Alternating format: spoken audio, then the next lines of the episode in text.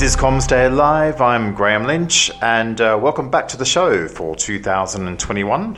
Uh, I hope you had a good break if you managed to get away. Uh, possibly not, given the restrictions on travel in Australia at the moment.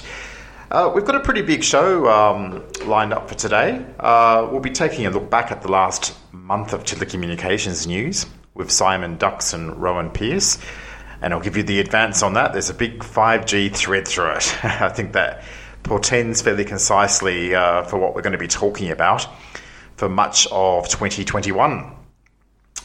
But before we get to that, our feature interview for this first podcast of the year. Uh, for many of you, Bevan Slattery needs little introduction. He's been a key entrepreneur in the Australian technology scene for two decades now. He founded Pipe Networks, NextDC, Megaport, Superloop, Subpartners. Last time I checked, those companies had a combined market capitalization of nearly $8 billion.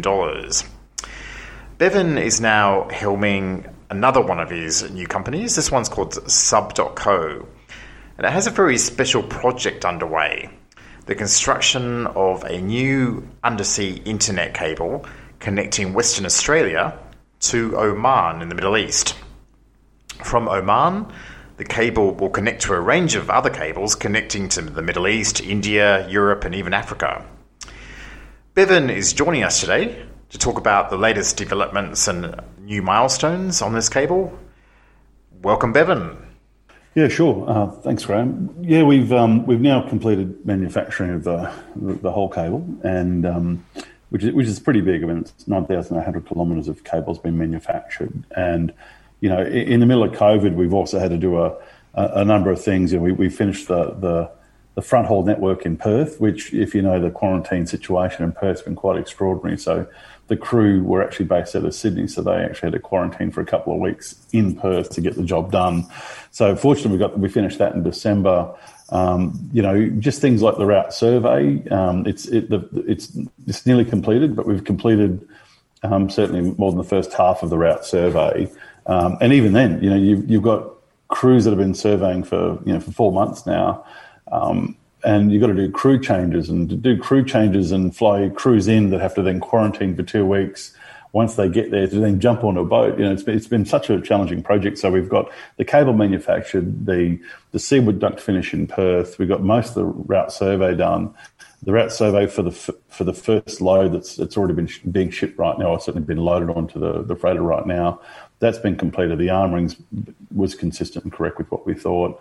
Um, so yeah, so really now that the first load's freighted, we'll finish the the, uh, the, the route survey in the next probably three or four weeks, which will confirm whether we had the armoring right on the second load, and then that'll get loaded and kind of on, on the freighter and sent as well. Um, and, and installation starts in March. So um, yeah, it's been it's been a big big uh, big year of progress for us in the last you know ten months. So is the installation all one way, going Australia to Oman, or do you work in two directions? Yeah, we're going to work in two directions, um, and that's a that's a shipping logistical kind of issue. We'll actually start um, we'll actually start uh, between Australia and Oman and heading back towards Perth. So you'll see the ship out, out of Perth somewhere around May. Uh, at this stage, it's going to be around May. Um, uh, May of this year. So uh, yeah, and then once that's completed, um, the second load will kind of meet it in the middle, and then kind of head back towards the Oman side. And so the last the last bit of work that we'll do will end in Oman in, in uh, November December. So, what specifically governs the choice of Oman as the destination as opposed to other um, parts of the world there?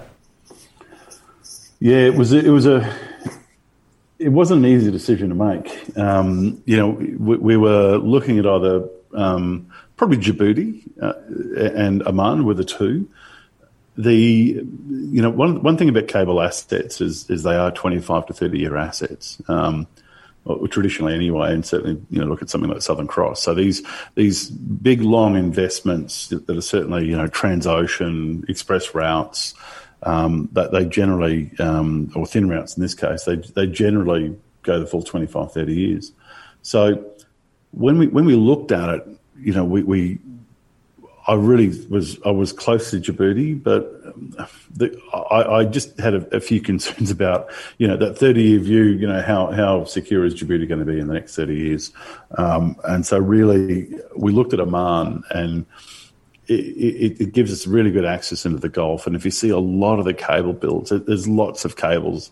There's probably more cables in Muscat than there is in Djibouti. But what we did to hedge our bets, we put a branching unit in um, off the cable that will allow us to either go to Djibouti or Salalah or somewhere like that later down the track. So, really, for us, we, we, we thought the security longer term was was a bit safer and, and, certain when you're making an investment of this size. But we gave ourselves the optionality to then extend it, you know, into either Salalah, um, which which where there's a number of cables that are, that are destined to be coming in over the next three to five years, or extending it through to Djibouti and then onwards from there. Um, so yeah, so that was the main reason for it. So, what specifically are the benefits of having a direct cable into that part of the world as opposed to, I guess, what you have to do now, which is go through Singapore? Yeah, look, there's a couple. There's a couple of really good benefits there. Um, previously, we only had SEA-ME-WE three that came out of the west of Perth, um, and and then obviously I was involved in Indigo, and, and the guys at um, Vocus did, did ASC. Um, one of the things, though, it really does it goes up in that Sunda Strait, and one of the things that we've all found, so you know, I think well, I think the first benefit is obviously latency. You know, it's the shortest route from Australia to Europe, and that's hands down, that's a fantastic thing. The second part, it, it's all deep water. You know, it doesn't go through shallow areas where there's significant fishing or oil exploration or gas pipelines, oil pipelines, you know, electricity cables, all those kind of things that happen certainly in the waters as you head up to Indonesia and into, Singapore. So the, the, in theory, the, the, the risk of, of it being damaged or failure um, through through really aggressive things that happen through those areas. I mean, that's that's there as well. So I think that's a really big thing. Um, and you know, one of the other really good things about it, so you know, low latency it really shouldn't get hit uh, that often, um, but also you know most of it's in international water. You know, one of the problems we do have in, in, Indonesian waters is if there is a problem, it's the time to repair. You usually find it's two to three months to get anything repaired. It's about two months to get your permit, um, and cabotage is an issue through there. And then once you get your permit, the repairs happen pretty quickly at that point. But you know having that outage that's there, and I, th- I think finally, I think one of the advantages is is it's it is that diversity. You know, you've got significant diversity away from um, not just the Sunda Strait and kind of Indonesian waters, but there is that real diversity to you know some of the geopolitics, geopolitical issues that that, that, that are happening in Asia right now. You know, all the things from South China Sea and through. So, one of the really big draw cards for for, for this is not just this express route from from Australia into uh, into the Middle East and into Europe, but it's also you know it really forms part of that that Great Southern Route that people are talking about, which um, which provides a lot of stability and, and, and a lot of certainty. I think. And I guess that's also a driver for that proposal for the cable from South America to Australia, isn't it? That's coming out of, uh, I think, I believe it's um, Chile or Argentina, um, to, to, create that that mesh in the southern hemisphere.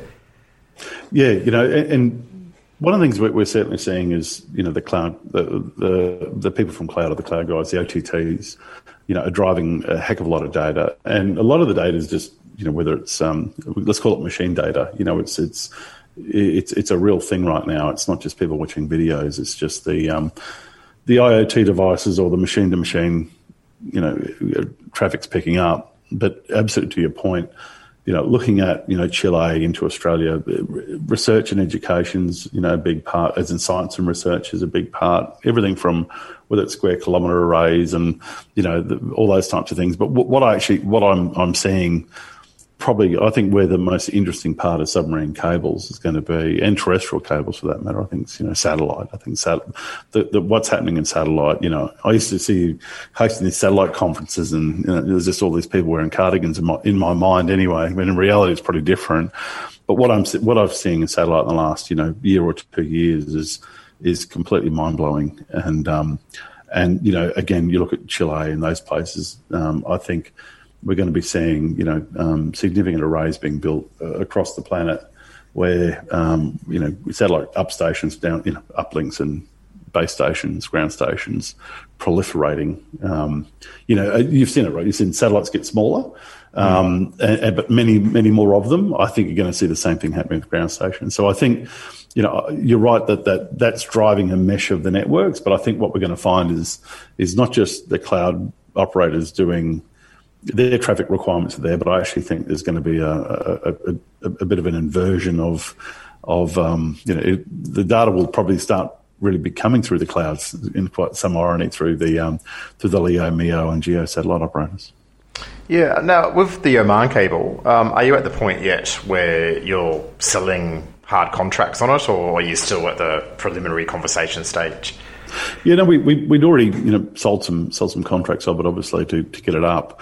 But we actually made a fairly conscious decision to not, um, to not really go out. It's been pretty hard to kind of go out there and sell it.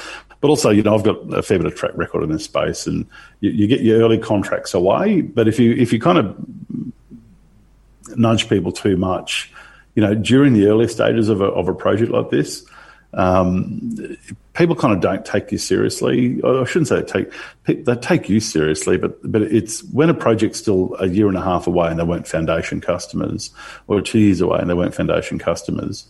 Um, it, it's something that's a financial year or two away. You know, I mean, it's it's it's not yet kind of coming on their, you know, on their horizon. So you know, we, we made a fairly conscious decision not to be too active in the market, going out there with with knocking on people's door and buying capacity. So we, we actually um, now that this has been this is always a very key milestone for us. You know, when the, when the cable starts getting wet, throwing over the side of a ship, that's that's the point that we know that we, are going out there. So our, our sales and marketing campaign really starts in February and March um, and April, and we'll do another, you know, big round of strategic deals hopefully at, at that point. But we're certainly getting a big round of strategic marketing, uh, and then we'll probably kind of dial it back again until uh, until near RFS. Okay. Now I know you don't um, actually presently play in the Asia Pacific space in, in terms of East Asia. Um, there's obviously been a lot of interesting things have happened there the last year. We had Telstra tell us two days ago that they've had record sales in the secondary markets like Taiwan and the Philippines and so on. That seems to be a reaction um, to, to the emerging prohibition on landing directly in Hong Kong, and people are trying to avoid Hong Kong now. What's your take on that whole situation, and where do you think it might head from here? Um, good question. Look, it, what we've seen, there's just going to be an acceleration. And look, to be completely candid, it's one of the reasons you know I really wanted to do this project. Um, you know, I could just see the you know the avoidance of the South China Sea becoming, you know, to me it was it was a bit of a an obvious thing that's coming. Um, and you know, so when we started this project two years ago, um, I could just see that lots of traffic that comes from you know east of Asia um, isn't going to want to go through the South China Sea. And and and to be really clear, I'm not. I'm not jumping on one side or the other here, right? Um, but I'm just this is a rea- commercial reality, that, and Telstra's seen the commercial reality of that with great success in selling, as you said, Philippines and Taiwan and those types of things. So there's a lot of traffic that goes through that way that, that needs to get to, you know, whether it's India or, or, or, or Middle East or Europe or whatever it might be um, that needs to kind of really avoid that route. Now, and, and, you know, I think there's there's more progression to happen, and I think there's an acceleration of of these secondary markets, but also this avoidance. And the examples I've been giving people for six months, I said, you know, Indonesia has had this cabotage rule, which is part of the frustration we have with going through Indonesia. So it needs to be an Indonesian flag vessel if you're going to, install and, and, and do maintenance. Now, absolutely understand the reasons why it's a it's somewhat a protectionist thing. You know, you, you want to make sure that know, I get you know, I don't necessarily agree with it. But it's I, a security thing know, as well. Um, they don't want foreign vessels playing with their cables. so, yeah, which is yeah. You know, it's difficult to argue against it, right? As yeah. I said, I don't agree with it, but I, I you know I, I, can mount very good arguments for it, and they could uh, sorry against it, and, and, but I'm sure their arguments for it are, are very compelling, and certainly to them and to their eyes, to them in terms of security and things. As you said, Malaysia started doing the same thing. Um, you know, China's going to do the same thing. And and you know, again, it's it's purely about you know, China believes that that's their waters and that's their thing, and and and you know, I, I'm really confident that um, I'm hoping it's not the case, but it, I think the reality says it will be. Um, they'll be looking, they'll be projecting their their their their perceived sovereignty or their perceived control and access over over the maritime area there, and that will include cable submarine cable installation and maintenance. Yeah, and potentially in contested waters, like around the Spratly Islands, and oh, 100 percent. We're, talking that, about cables that are actually from Vietnam or the Philippines or whatever oh, affected. Absolutely, yeah. So the whole of South China Sea and the nine, you know, the nine dot line. So. Um, you know, and when that happens, you know, organisations are, are then going to be thinking, you know, do they want you know, traffic flowing over that. You know, obviously, you know, um, people that are you know in China and those would, wouldn't have an issue, but there's there's some nationalities and organisations that would have significant issue with that.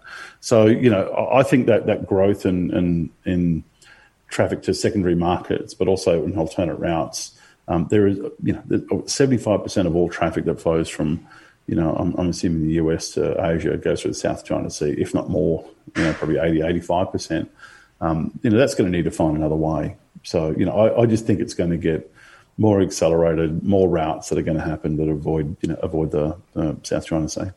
Yeah. Now, so that's the sort of geopolitical situation right now.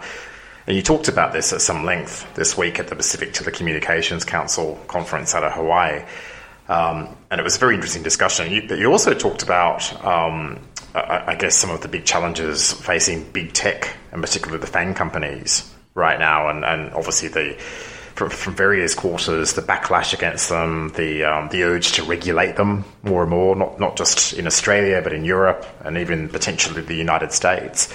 Um, what do you see happening there, and what impact might that have on on the international bandwidth market?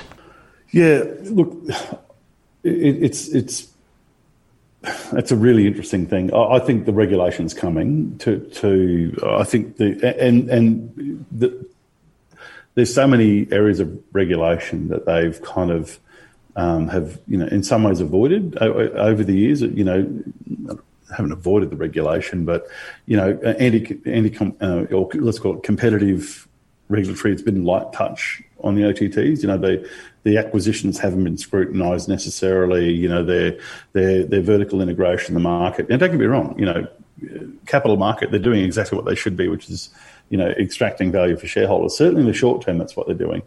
Um, and, and, so I'm, I'm not saying that's that, but but but it's fair to say that I think the regulators until now, you know, the, the regulators have been very much of old school. You know, understanding of what you know what industry is, and I think you know the the the, the incredible growth of of um, of the internet and those big big OTTs is really I think they've only now kind of caught up with the size size and scale and influence they have. So I think competition is there, and I think you know I think Europe will probably lead the way. If probably not America, it'll probably be Europe that will lead the way on looking at trying to split up some of these organisations, and which they did with Microsoft. If you go back to 2000 2001. Um, well, isn't that what precipitated the dot com crash in 2001? Yeah, that's what I, as I said the, the other day. I said, you know, they talked about valuations and market, and I said I can clearly remember that the, uh, you know, the peak of that because I, I, was my first company was kind of acquired uh, with a lot of stock and only a little bit of cash, and uh, so in February of 2000, so I can, I can clearly remember when the antitrust uh, movement came on Microsoft from the EU and you know the share prices of my uh, of my paper wealth went down significantly over the next uh, the next few weeks and next few years.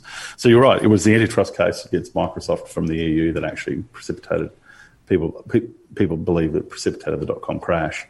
Um, so I think you know competitive stuff's going to be there, but I also think you know this freedom of speech, um, the uh, it's it's a big issue, um, and and it's they have to delicately balance a tightrope of of you know controls and to make sure that you know that that anarchists and you know kind of complete nutters don't use their platforms for complete nut things. Um, so you do have to manage that. Um, but at the same time, you know, they have to manage censorship, you know, undue censorship, because that's really going to cause um, significant problems. And I think that's where you know, I was even I was looking at Google today, kind of playing the thing with news. You know, uh, the Australian news media side of it. You know, I, have got a lot of really good friends at Google, and, and, Google's been a tremendous investor in infrastructure and internet infrastructure in Australia, and been great for a whole bunch of things. And but you know, whoever's running their PR on that, you know, needs to read the room. You know, uh, right now is not the time to probably be having to turning off Australian news in there because it only feeds into a the monopolistic and competitive stuff that's there, and you know their influence on the market. but b the censorship side of it, right? You know the you know the algorithms are censoring. Well, the algorithms are created by humans. You know the the, the machine doesn't make this up by itself. You know it, these are human bred algorithms, and I'm thinking, gosh, I, I just would not be leaning over my skis too far right now on on a topic like this because the blowback of that's going to be pretty big. So I think that's a that's a, really big area of influence. And if they get that wrong, I mean the you know it, it, you could see that you know the the regulators in media, the regulators in you know in, in attorney general's departments are going to be really concerned about influence and censorship and things like that. You know the it's it's it's a bit of a basket case, I think. So I think I think I think they've got to tread very carefully ahead. And like I said, the other point around censorship, they've got to balance that part. And if they, you know, the issues of Parler, the issues with, you know, some of those things like that, I, I just think there was probably a, a, slightly better path to tread there, which said, hey, this doesn't breach. This this might be in breach. You've got a period of time to remedy. That's not a day. You know, you've got to you, you know do your thing, but you've got seven days to or 14 days or 30 days. In a normal contract, you've got time to remedy because by turning them off like that so quickly, um, you're probably feeding that other side of extremists saying, you know, you're trying to shut us down. It's almost like you've, you've you're adding fuel to that kind of fire. If there's a if there's a, a better way in which you can manage it, um, that would have been better because you know, like I said in that podcast, the risk here is that you know if if if the OTTs don't think they can get cancelled, um, you know, you know, think again, and and and that's a that's a real concern for me for the for the deeper state of the internet and the protection of the internet more broadly. Yeah, well, you, you made that point at the PTC panel session that this goes to the heart of the physical security of the internet because what we've seen in the United States over the past year is repeated um, ingress on, on government property, you know, on police stations, on the, the, US Capitol itself, just a couple of weeks ago. Um, and of course, the, the internet is ultimately a physical piece of infrastructure with vulnerabilities. And what you talked about was perhaps the need to raise some awareness on that. I won't go into a lot of detail, um, but but yeah, the point that I was trying to make is the more fuel you add to the fire, and that's why we, have got to do the right things. But there's, you know, are we able to do it in a way that that causes less angst and tension? Um, be, because you're right, the internet infrastructure is, and I mean both from a physical standpoint, but also the systems that control the internet. Um, you know, there's a lot of trust elements that are placed in those. Um, you know, those rights we spoke about, like I, said on the call, you know, um, you know the the the what Los Angeles, San Francisco, Seattle, Washington D.C., New York, um, you know, Antifa we're, we're, very, and then you've got on the right side you've got the really big rights in in in the Capitol building and the takeover of D.C. You know, the incident in the US is predominantly in five cities, which is Los Angeles, Silicon Valley, Seattle, Washington D.C., and New York. Um, you know, we saw buildings get burnt down, businesses get burnt down. We saw the, the taking over of facilities and things like that. You know, if, if people were so inclined, you know, you, you could very easily isolate um, cities, even countries, with with not a tremendous amount of effort.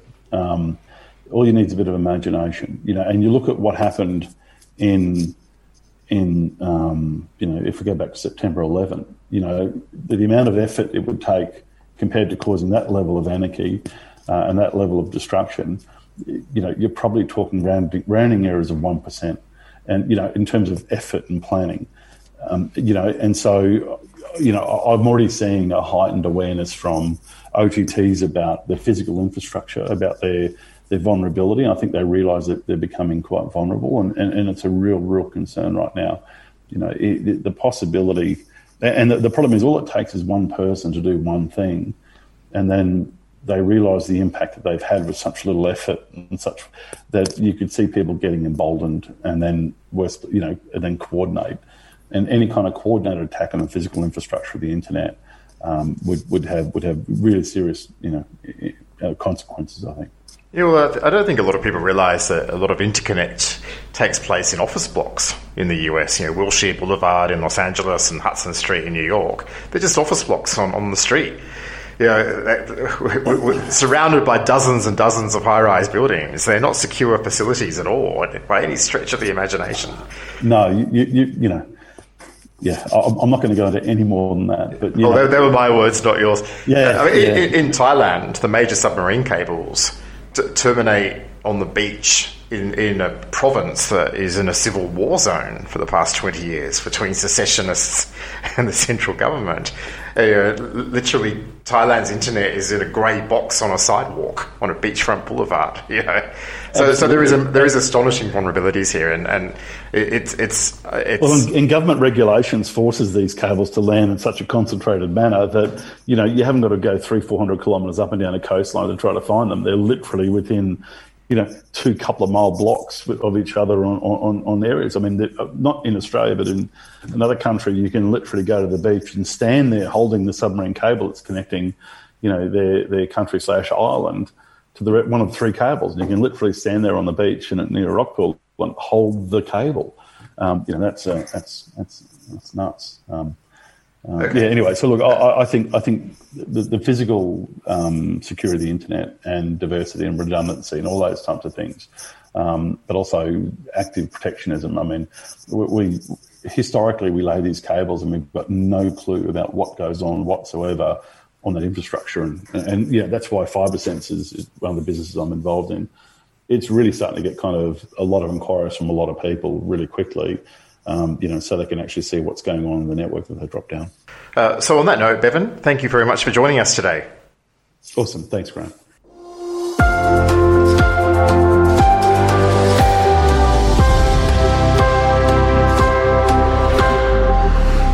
Well, usually uh, on our weekly podcast, we look at the week that was, but of course, we've been away for a month. So we're going to be looking at the month that was. And to help us out with the first half of that month, Rowan Pearce, the executive editor of Comms Day. How are you, Rowan? Good. How are you, Graham? Oh, I'm very good. I'm, I'm, it's good to be back, and I, I missed our weekly chats, so uh, I'm, I'm, glad that we've resumed again for hopefully what will be an exciting 2021. Now, you um, drew the short straw and were the, the were the editor, the sole editor of Comms Day uh, over the Christmas and New Year break, and um, you, uh, covered some pretty interesting stories, all, all with the wireless theme, I, I, might add, which perhaps shows you what 2021 is going to be all about. Um, and first up, um, you, you, there's yet more spectrum being allocated on the market, this time in the 3.4 gigahertz range. So, can you tell us more about that? Yeah, well, Paul Paul Fletcher has. I think he did declare, isn't 2021 the year of 5G? So we'll kick it off with um, with some Spectrum. So yeah, um, uh, look, there's there's nothing more thrilling than Spectrum news, as you know. Um, so uh, essentially, um, what happened was late last year, Paul Fletcher formally designated parts of the 3.4 gigahertz band for Spectrum licensing. So this is this is part of the whole process of um, uh, defragmenting the band and also the so-called kind of a urban excise where NBN Co is expected to actually give up some of the spectrum that it holds currently that it doesn't use um, for its fixed wireless um, service. So the kind of the, the 3.4 gigahertz stuff in um, some regional areas, but also particularly in in um, you know, urban areas, which means there's going to be a chance for telcos to actually get their hand on it. So I guess, as you'd expect, all the all the MNOs are supportive of this process. Um, one interesting thing to note, though, is that um, Telstra is actually pushing for a single single kind of allocation process, so presumably an auction, alongside the spectrum in the um, 3.7 uh, to 4.2 range. Okay. Um, now, uh, on a related note, um, there's a thing called the 5G Innovation Initiative. And I understand there's a bit of money associated with that. And where there's money, there's always a bit of interest. So uh, I understand some of some telcos have been uh, going after some of those funds. Yeah, it's like telcos love spectrum and money. So this kind of combines them both, I guess. Um, so yeah, last year the government said it would put aside 22 million, um, basically for two rounds of this kind of initiative, which is really a kind of response to the parliamentary um, 5G inquiry. So an effort to kind of boost the, the local 5G ecosystem. So the government's consulted essentially on the, how the first round should run. And um, one one thing to know is the MNOs have really made clear that they think that they should have a key role, as you'd expect, either either with their own initiatives or kind of in partnership with other organisations. So Optus, for example, was pretty firm in its submission that you know any projects funded under this initiative should involve an MNO in some capacity. Although it's worth kind of noting that, uh, you know, uh, alongside the MNOs, there's been interest, um, I guess, from people like the kind of Logistics Council, as well as like ARCIA, which represents the Land Mobile Group. And as we know, the ACMA is actually handing out area-wide licenses for millimeter wave. So I think it would be wouldn't be surprised if we saw some kind of non-MNOs trying to get in on this and actually like fund some private 5G trials, for example. Okay, well, on the millimeter wave note, of course, there's a spectrum auction um, in that space coming up in a couple of months. And uh, with that, I guess we will see the emergence of an Australian millimeter wave sector, and that's attracting some new companies from the millimeter wave ecosystem here. One of them is called Movandi. Can you tell us all about, all about them? Yeah, so they're, they're quite an interesting one, and I was trying to think of um, I was trying to think of some kind of lame joke about making uh, big waves with small waves or something like that, but I couldn't quite make it work. So they were um, uh, US company, but they actually do have a local presence, including a kind of 5G um, design lab in um, in Sydney as well as an office in Melbourne. So their kind of focus is really, I guess, solving some of the problems with higher frequency bands. Um, they have very strong kind of uh, Broadcom heritage, um, and from the beginning they've been consciously focused on those kind of higher frequency bands. So in the US, they're working with Verizon, for example, on their um, 5G home service. So they're doing things like uh, uh, one of the interesting things is producing uh, repeaters for MM wave deployments to essentially extend the range or like fill in black spots that. Um, obviously millimeter wave doesn't have great propagation characteristics, and Movandi is really positioning these kind of um, uh, MM wave repeaters as like a cheap alternative to small cells, for example, because you don't really have to like you know put backhaul in and that kind of thing. So it'll be in- interesting to see, um, I guess, with uh, with you know, as as you said, the spectrum auctions coming up. Telcos have already got like area-wide licenses, so there's going to be a bit of MM wave activity this year, and it'll be interesting to see if Movandi can actually get their kind of foot in the door with some of the telcos. Okay, we'll look forward to seeing their progress. Thank you very much for joining us today, Rowan. Cheers.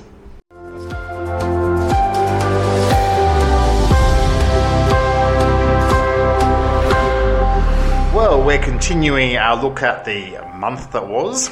Uh, and we've got Simon Dux, who's the chief editor of Comms Day, in the studio with us. Welcome, Simon.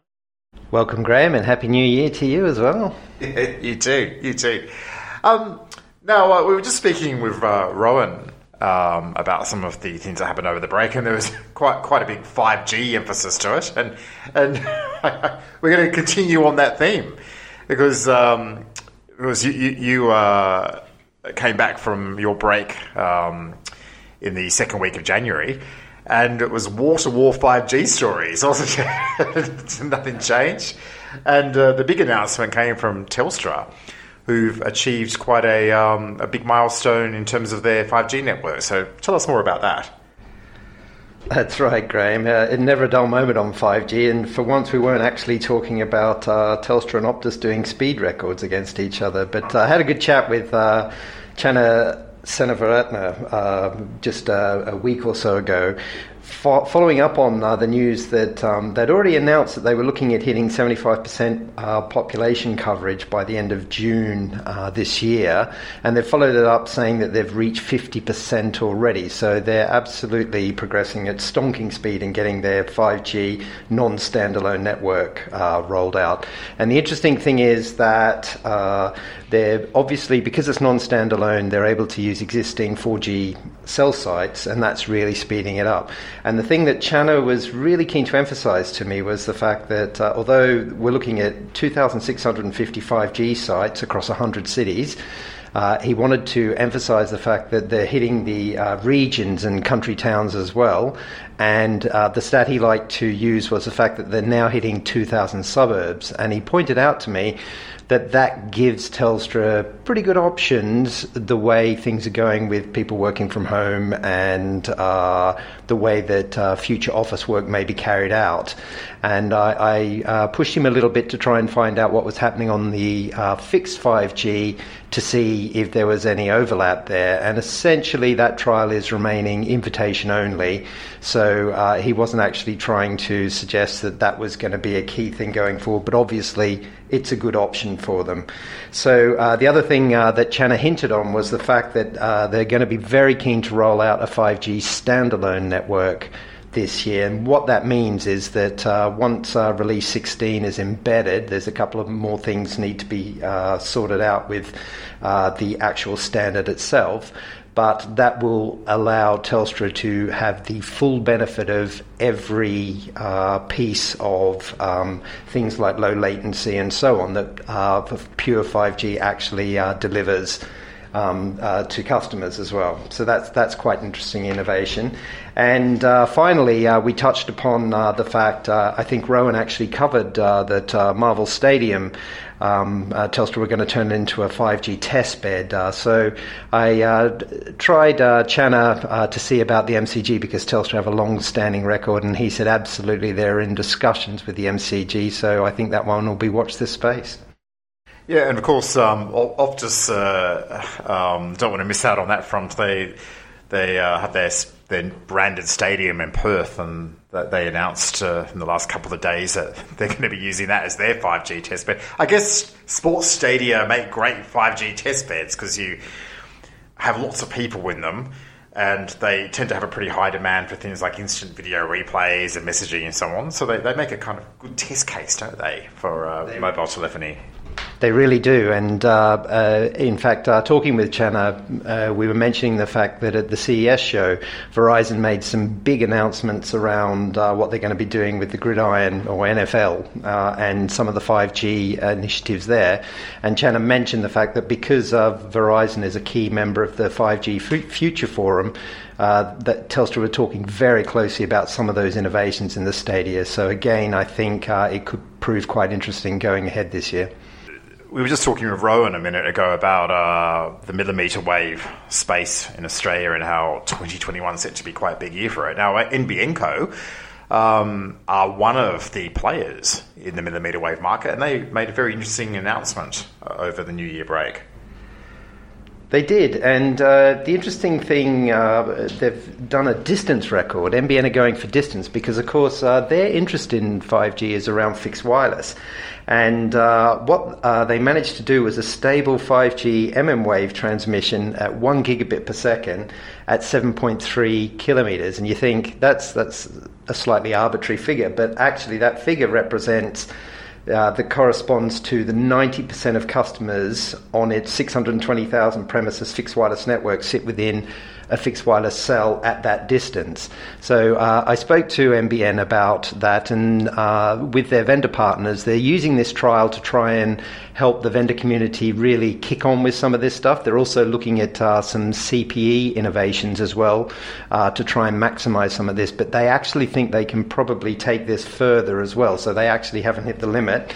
Uh, we know three months ago, uh, I think they were about four or five kilometers, so that's, that's quite interesting as well.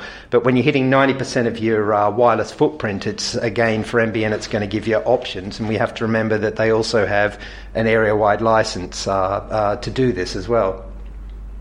Yeah, that, that is interesting. Um, when the first uh, coverage maps for 5G started emerging online last year, it was pretty obvious that uh, this is for Telstra and Optus. It was pretty obvious they were only getting about one kilometre radius from their initial 5G cells, which I thought was probably not terribly economically efficient from a capital expenditure point of view. So these sorts of innovations are interesting, particularly on millimetre wave, because of that um, spectrum band, the signals do attenuate uh, more quickly as a matter of physics. So it's definitely quite a big breakthrough there.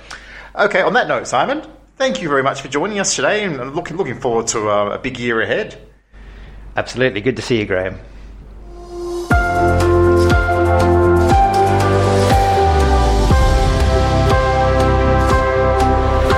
That's it for Comms Day Live this week, our first episode of the year. Looking forward to seeing you again next week and throughout 2021. Goodbye.